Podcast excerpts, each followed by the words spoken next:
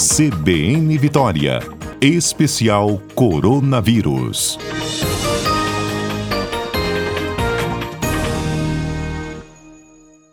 Ei, Etel.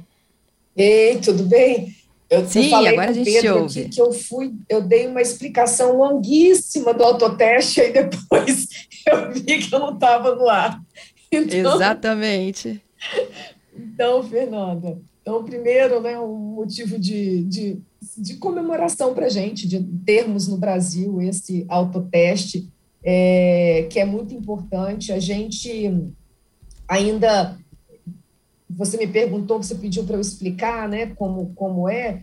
é. Cada autoteste ele vai, vai ter um jeito de fazer, então eu não sei exatamente. Eu até estava dizendo para você é, e você não ouviu, obviamente, porque eu não estava uhum. lá, que assim que tiver disponível, a gente já vai, vai fazer um vídeo para colocar aqui para os nossos, os nossos ouvintes, porque, assim, não sei nessa marca se vai estar disponível um kit com três, com cinco, com sete, ainda não, não tenho esses detalhes, né?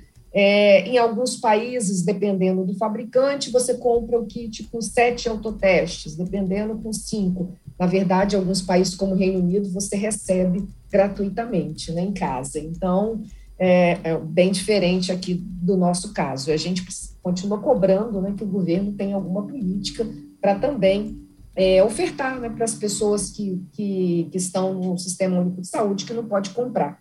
Mas considerando que vai estar disponível, como, é, e alguns fabricantes têm algumas formas diferentes, é, esse que foi aprovado, não sei exatamente, Fernanda, por isso que eu estou dizendo aqui, mas em geral vem uma haste, né, que é aquele suave nasal que a gente vai passar ali nas narinas. Você vai fazer três vezes em cada narina, ou mais ou menos cinco segundos em cada narina. É importante passar em uma e em outra, então as duas narinas. E, em geral, tem um tubo, tem um tubo com, contendo um líquido, e você passa esse suave nesse tubo de forma a que aquele conteúdo que você né, retirou da narina, você não está vendo, mas é possível que tenha ali é, vírus, né, esteja nesse líquido. Aí você vai pingar as gotinhas desse líquido, uh, desse tubo, né? Ele já vem específico para você pingar, é, tudo, é bem simples. No ponto, você não precisa ficar passando de um lugar para o outro, né? É só passar esse suave nesse líquido e você pinga a gota ali no, naquela plataforma do teste que quando, em geral, né, os testes, eles dão uma lista, dão uma listinha vermelha quando você é negativo e duas acende, né, duas listrinhas vermelhas quando você é positivo. Então, é isso, é muito visual. Você olha pela, pelas quando tem duas marcas, ele é positivo, quando é uma só, ele é negativo. Então, em geral, é assim que acontece. A grande discussão é importante também as pessoas saberem que esse autoteste, por exemplo, ele não serve para aquele comprovante de viagem, né? ele não serve para algumas, é, algumas questões que são mais legais, né? mas ele é muito importante para já quebrar a cadeia de transmissão. Quando você sabe que você é positivo, você vai não vai circular, né? você vai começar o isolamento. Então, nesse sentido, ele é bem importante para que a gente confirme nosso diagnóstico e já comece a fazer o isolamento. Etel, eu acho que a grande dificuldade do autoteste, apesar de ser assim, uma, uma opção maravilhosa, né, para você comprar e resolver, é a coragem de fazer esse teste no nariz, o desconforto que ele proporciona. Se todo mundo vai ter coragem mesmo, né, de fazer a coleta correta. Isso aí, isso é uma. A gente não tem é, essa cultura aqui, é, vai ser a primeira vez. Eu acredito que a gente vai, inclusive, ter né, estudos uh, para poder acompanhar, inclusive, o comportamento das pessoas, né? É, porque vão, às vezes vai fazer o, o, o, autoteste e não vai colocar, como você falou, é, introduzir até o fundo assim da narina, né? E aí causa um desconforto, né? A gente precisa fazer uma introdução um pouco mais longa, né? Desse, desse dessa haste do suave mas a gente precisa fazer isso para garantir uma qualidade melhor do teste. E uma outra recomendação também Fernanda, é que se o teste, a pessoa está com sintomas gripais, né? Ela está com sintoma, garganta, é, coriza, né? nariz escorrendo, é, e o teste deu negativo, acendeu só aquela listra vermelha. É importante, às vezes você, a gente está no que a gente chama de janela imunológica. Você está com a doença, mas o teste ainda é, não deu positivo. Então, o ideal, eu não sei qual é a recomendação desse autoteste, também vamos esperar aí para confirmar, né? Quando a bula é, for disponibilizada certinho, se a recomendação é para repetir entre 24 ou 48 horas, mas em geral essa é a recomendação internacional.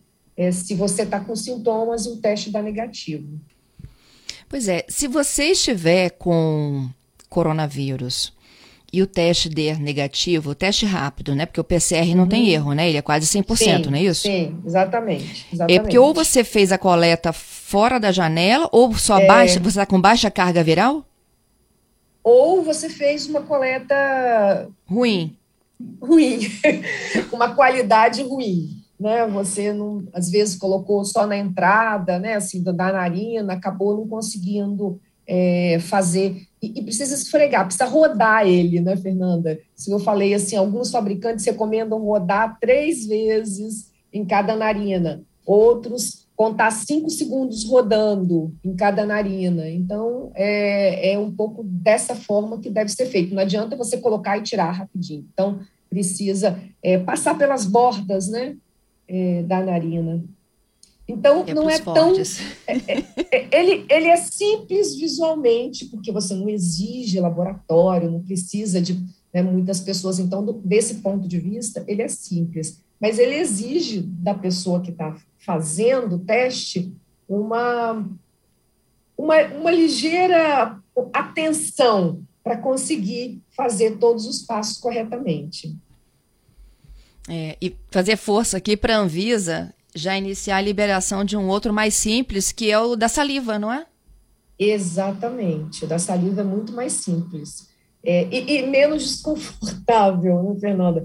E a gente, ah, os testes de saliva, eles tinham é, nos primeiros, nas primeiras ah, versões né, do, do SARS-CoV-2, antes da, da Delta e da Omicron, é, eles não eram tão sensíveis, por isso eles não fizeram, vamos dizer assim, fizeram menos sucesso, né? Eles davam, a pessoa podia ser positivo e o teste dava negativo, então ele não era, é, ele não, não, não, tinha tanta certeza, né, do, do teste, a gente falava assim, uma confiabilidade é, do resultado, mas à medida que as variantes foram ficando mais transmissíveis, que a carga viral foi ficando muito maior, estes testes de saliva, eles se equiparam né, ao teste, ao suave é, nasal. Então, eles ficaram muito bons, porque é, o vírus se multiplica muito mais, e aí a gente tem muito mais carga viral, muito mais quantidade de vírus. E com isso, os testes ganharam em, em confiabilidade. Isso. Etel, hoje, inclusive na coluna do Dr. Luiz Fernando Correia, era a preocupação Fernanda? dessa subvariante, né, da Omicron. Isso. E as informações de que ela é muito mais contagiosa do que a gente imaginava. É, olha, cada hora é uma notícia, né? Eu, eu fico assim, é, pensando nos, nos, nos, nossos ouvintes, para dizer assim: eu sou apenas a mensageira, não fiquem, não fiquem bravos. Eu só estou aqui relatando, a gente só está relatando o que está acontecendo, né, Fernanda? É, tentando falar né, assim, de uma forma mais clara e sem fazer é, alardes, né? mas a gente tem aí esse, esse, esse subtipo da variante ômicron é, que está causando alguns casos graves, né? E, e, tem e é muito transmissível. A preocupação aqui no Brasil, principalmente com a chegada essa semana, né, do feriado de carnaval, onde as pessoas ficam aglomeradas, né, Fernanda? Então, é, mesmo que a gente não vai ter as festas oficiais, sempre há sempre há reuniões e festas nesse período, né? E muita aglomeração, as pessoas viajam, então você tem uma movimentação maior de pessoas. Então, a preocupação agora é que a chegada né, desse, desse subtipo possa fazer com que a nossa queda, a nossa diminuição da onda, que a gente já está diminuindo, o número de casos, a gente vai começar agora, começaria agora, né, uma diminuição é, dos óbitos, essa era a expectativa, é que a gente tenha uma descida dessa curva um pouco mais estendida, porque a gente vai ter aí é, adoecimentos, né, e, e pessoas que podem aí ficar mais graves. Então, o recado é que aqueles que estão com as doses em atraso, Fernando, que coloquem as suas doses de vacina em dia. Né? Então, a dose de reforço, a segunda dose, é muito importante que a gente procure os postos de vacinação e regularize a nossa situação vacinal. Pois é, hoje, inclusive, tinha um, um dado que estava sendo divulgado pelo jornal o Globo, né, da infinidade de pessoas que pessoas que não voltaram para tomar a segunda dose em diante. É isso, Fernanda. E essas pessoas, elas estão agravando mais, elas estão tendo casos né, de maior é, severidade e precisando de uma internação. E acabam que quando você tem pessoas que não estão totalmente protegidas, que vão infectar outras, que vão ter carga viral é, maior quantidade de vírus quando infectadas que aquelas vacinadas e acabam aí transmitindo principalmente para aqueles na nossa comunidade, né, na nossa sociedade que são mais vulneráveis, os nossos idosos, que mesmo a gente felizmente, Fernanda, nós tivemos uma cobertura vacinal muito alta nos nossos idosos acima de 70 anos. Felizmente, estão aí com a dose, com a terceira dose, um percentual alto desse grupo, mas a própria idade, ela tem uma condição que é imunossupressora, ela tem uma condição que diminui a resposta do nosso organismo ao, aos agentes principalmente agentes infecciosos, né, é, agressores. Então, mesmo vacinados, eles estão sob maior risco. Quando a gente deixa o vírus circular e acaba não protegendo os nossos vulneráveis, a gente está colocando eles em risco. Então, é importante que a gente tenha essa consciência. A vacinação não é só para nós, né? é para a gente proteger também aqueles que estão à nossa volta. E isso é muito importante a gente continuar falando, né, Fernanda? Isso aí. Ó, o dado aqui está na minha mão: 32 milhões de brasileiros com dose em atraso hoje. É muita gente, até.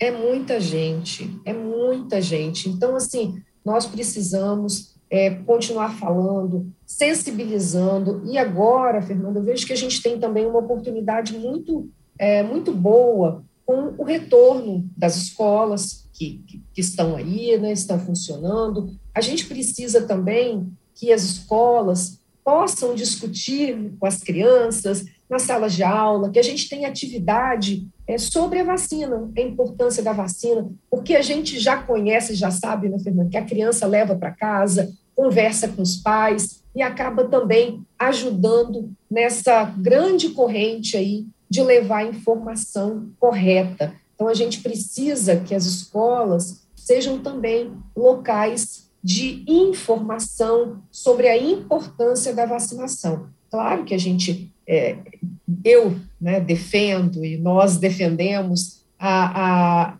a, o comprovante vacinal, né, o passaporte vacinal. É importante que todos que estejam nesses ambientes, que são ambientes de aglomeração, eles estejam com as doses é, corretas, né, todas as doses necessárias, e a gente precisa também conscientizar, sensibilizar aquelas, aquelas famílias, né, que onde as pessoas podem estar com essa onde as famílias podem se encontrar nesses 32 milhões aí que você falou, Fernanda. É isso. É, tem uma participação de uma ouvinte aqui, é a dona Conceição. Ela diz o seguinte, uhum. até toda vez que eu entro no elevador, eu borrifo álcool de cima para baixo, esperando que aquela uhum. chuvinha seja de proteção. Faz a diferença? Eu não sei se você já viu um filme francês, Vizinhos, que fala sobre a epidemia. Eu, vi, eu vi. Então, ele é igualzinho o cara que abre bom. a porta, né, para receber as é... encomendas dos Correios. Exatamente. Olha, é, dona Conceição, eu, a gente tem várias coisas que a gente ainda não sabe, muito, muito mais coisas que a gente não sabe do que a gente sabe né, nessa pandemia, mas a gente já aprendeu muita coisa. E esses locais fechados, né, como o elevador, é muito importante que a senhora esteja com uma máscara, é, uma máscara mais filtrante. É mais importante a senhora estar com uma máscara mais filtrante do que aquele álcool borrifado, que a gente ainda não sabe exatamente qual é, é se, se, a atuação dele, quanto por cento, se tiver vírus ali, ele vai, ele vai diminuir né, o risco. Então, não sabemos exatamente. Mas a máscara filtrante, a gente já sabe. Então, se a senhora puder, não sei nesse momento aí, se a senhora tá, puder usar, né, principalmente em locais fechados, né, quando deve ir no supermercado, né, fazer, é, ir num, num salão, né, é, acaba num local mais fechado, é importante usarmos máscaras mais filtrantes. Então, a máscara cirúrgica, uma máscara é, de tecido por cima, né, se não tiver uma PFF2, ou aquela máscara que a gente chama PFF2 ou N95, que é, são correspondentes. Então, seriam máscaras melhores e a senhora vai estar mais protegida. Te agradeço, Etel, pela sua participação. Bom início de semana para todos nós, hein? Para você também, para os nossos ouvintes, um abraço aí para a dona Conceição.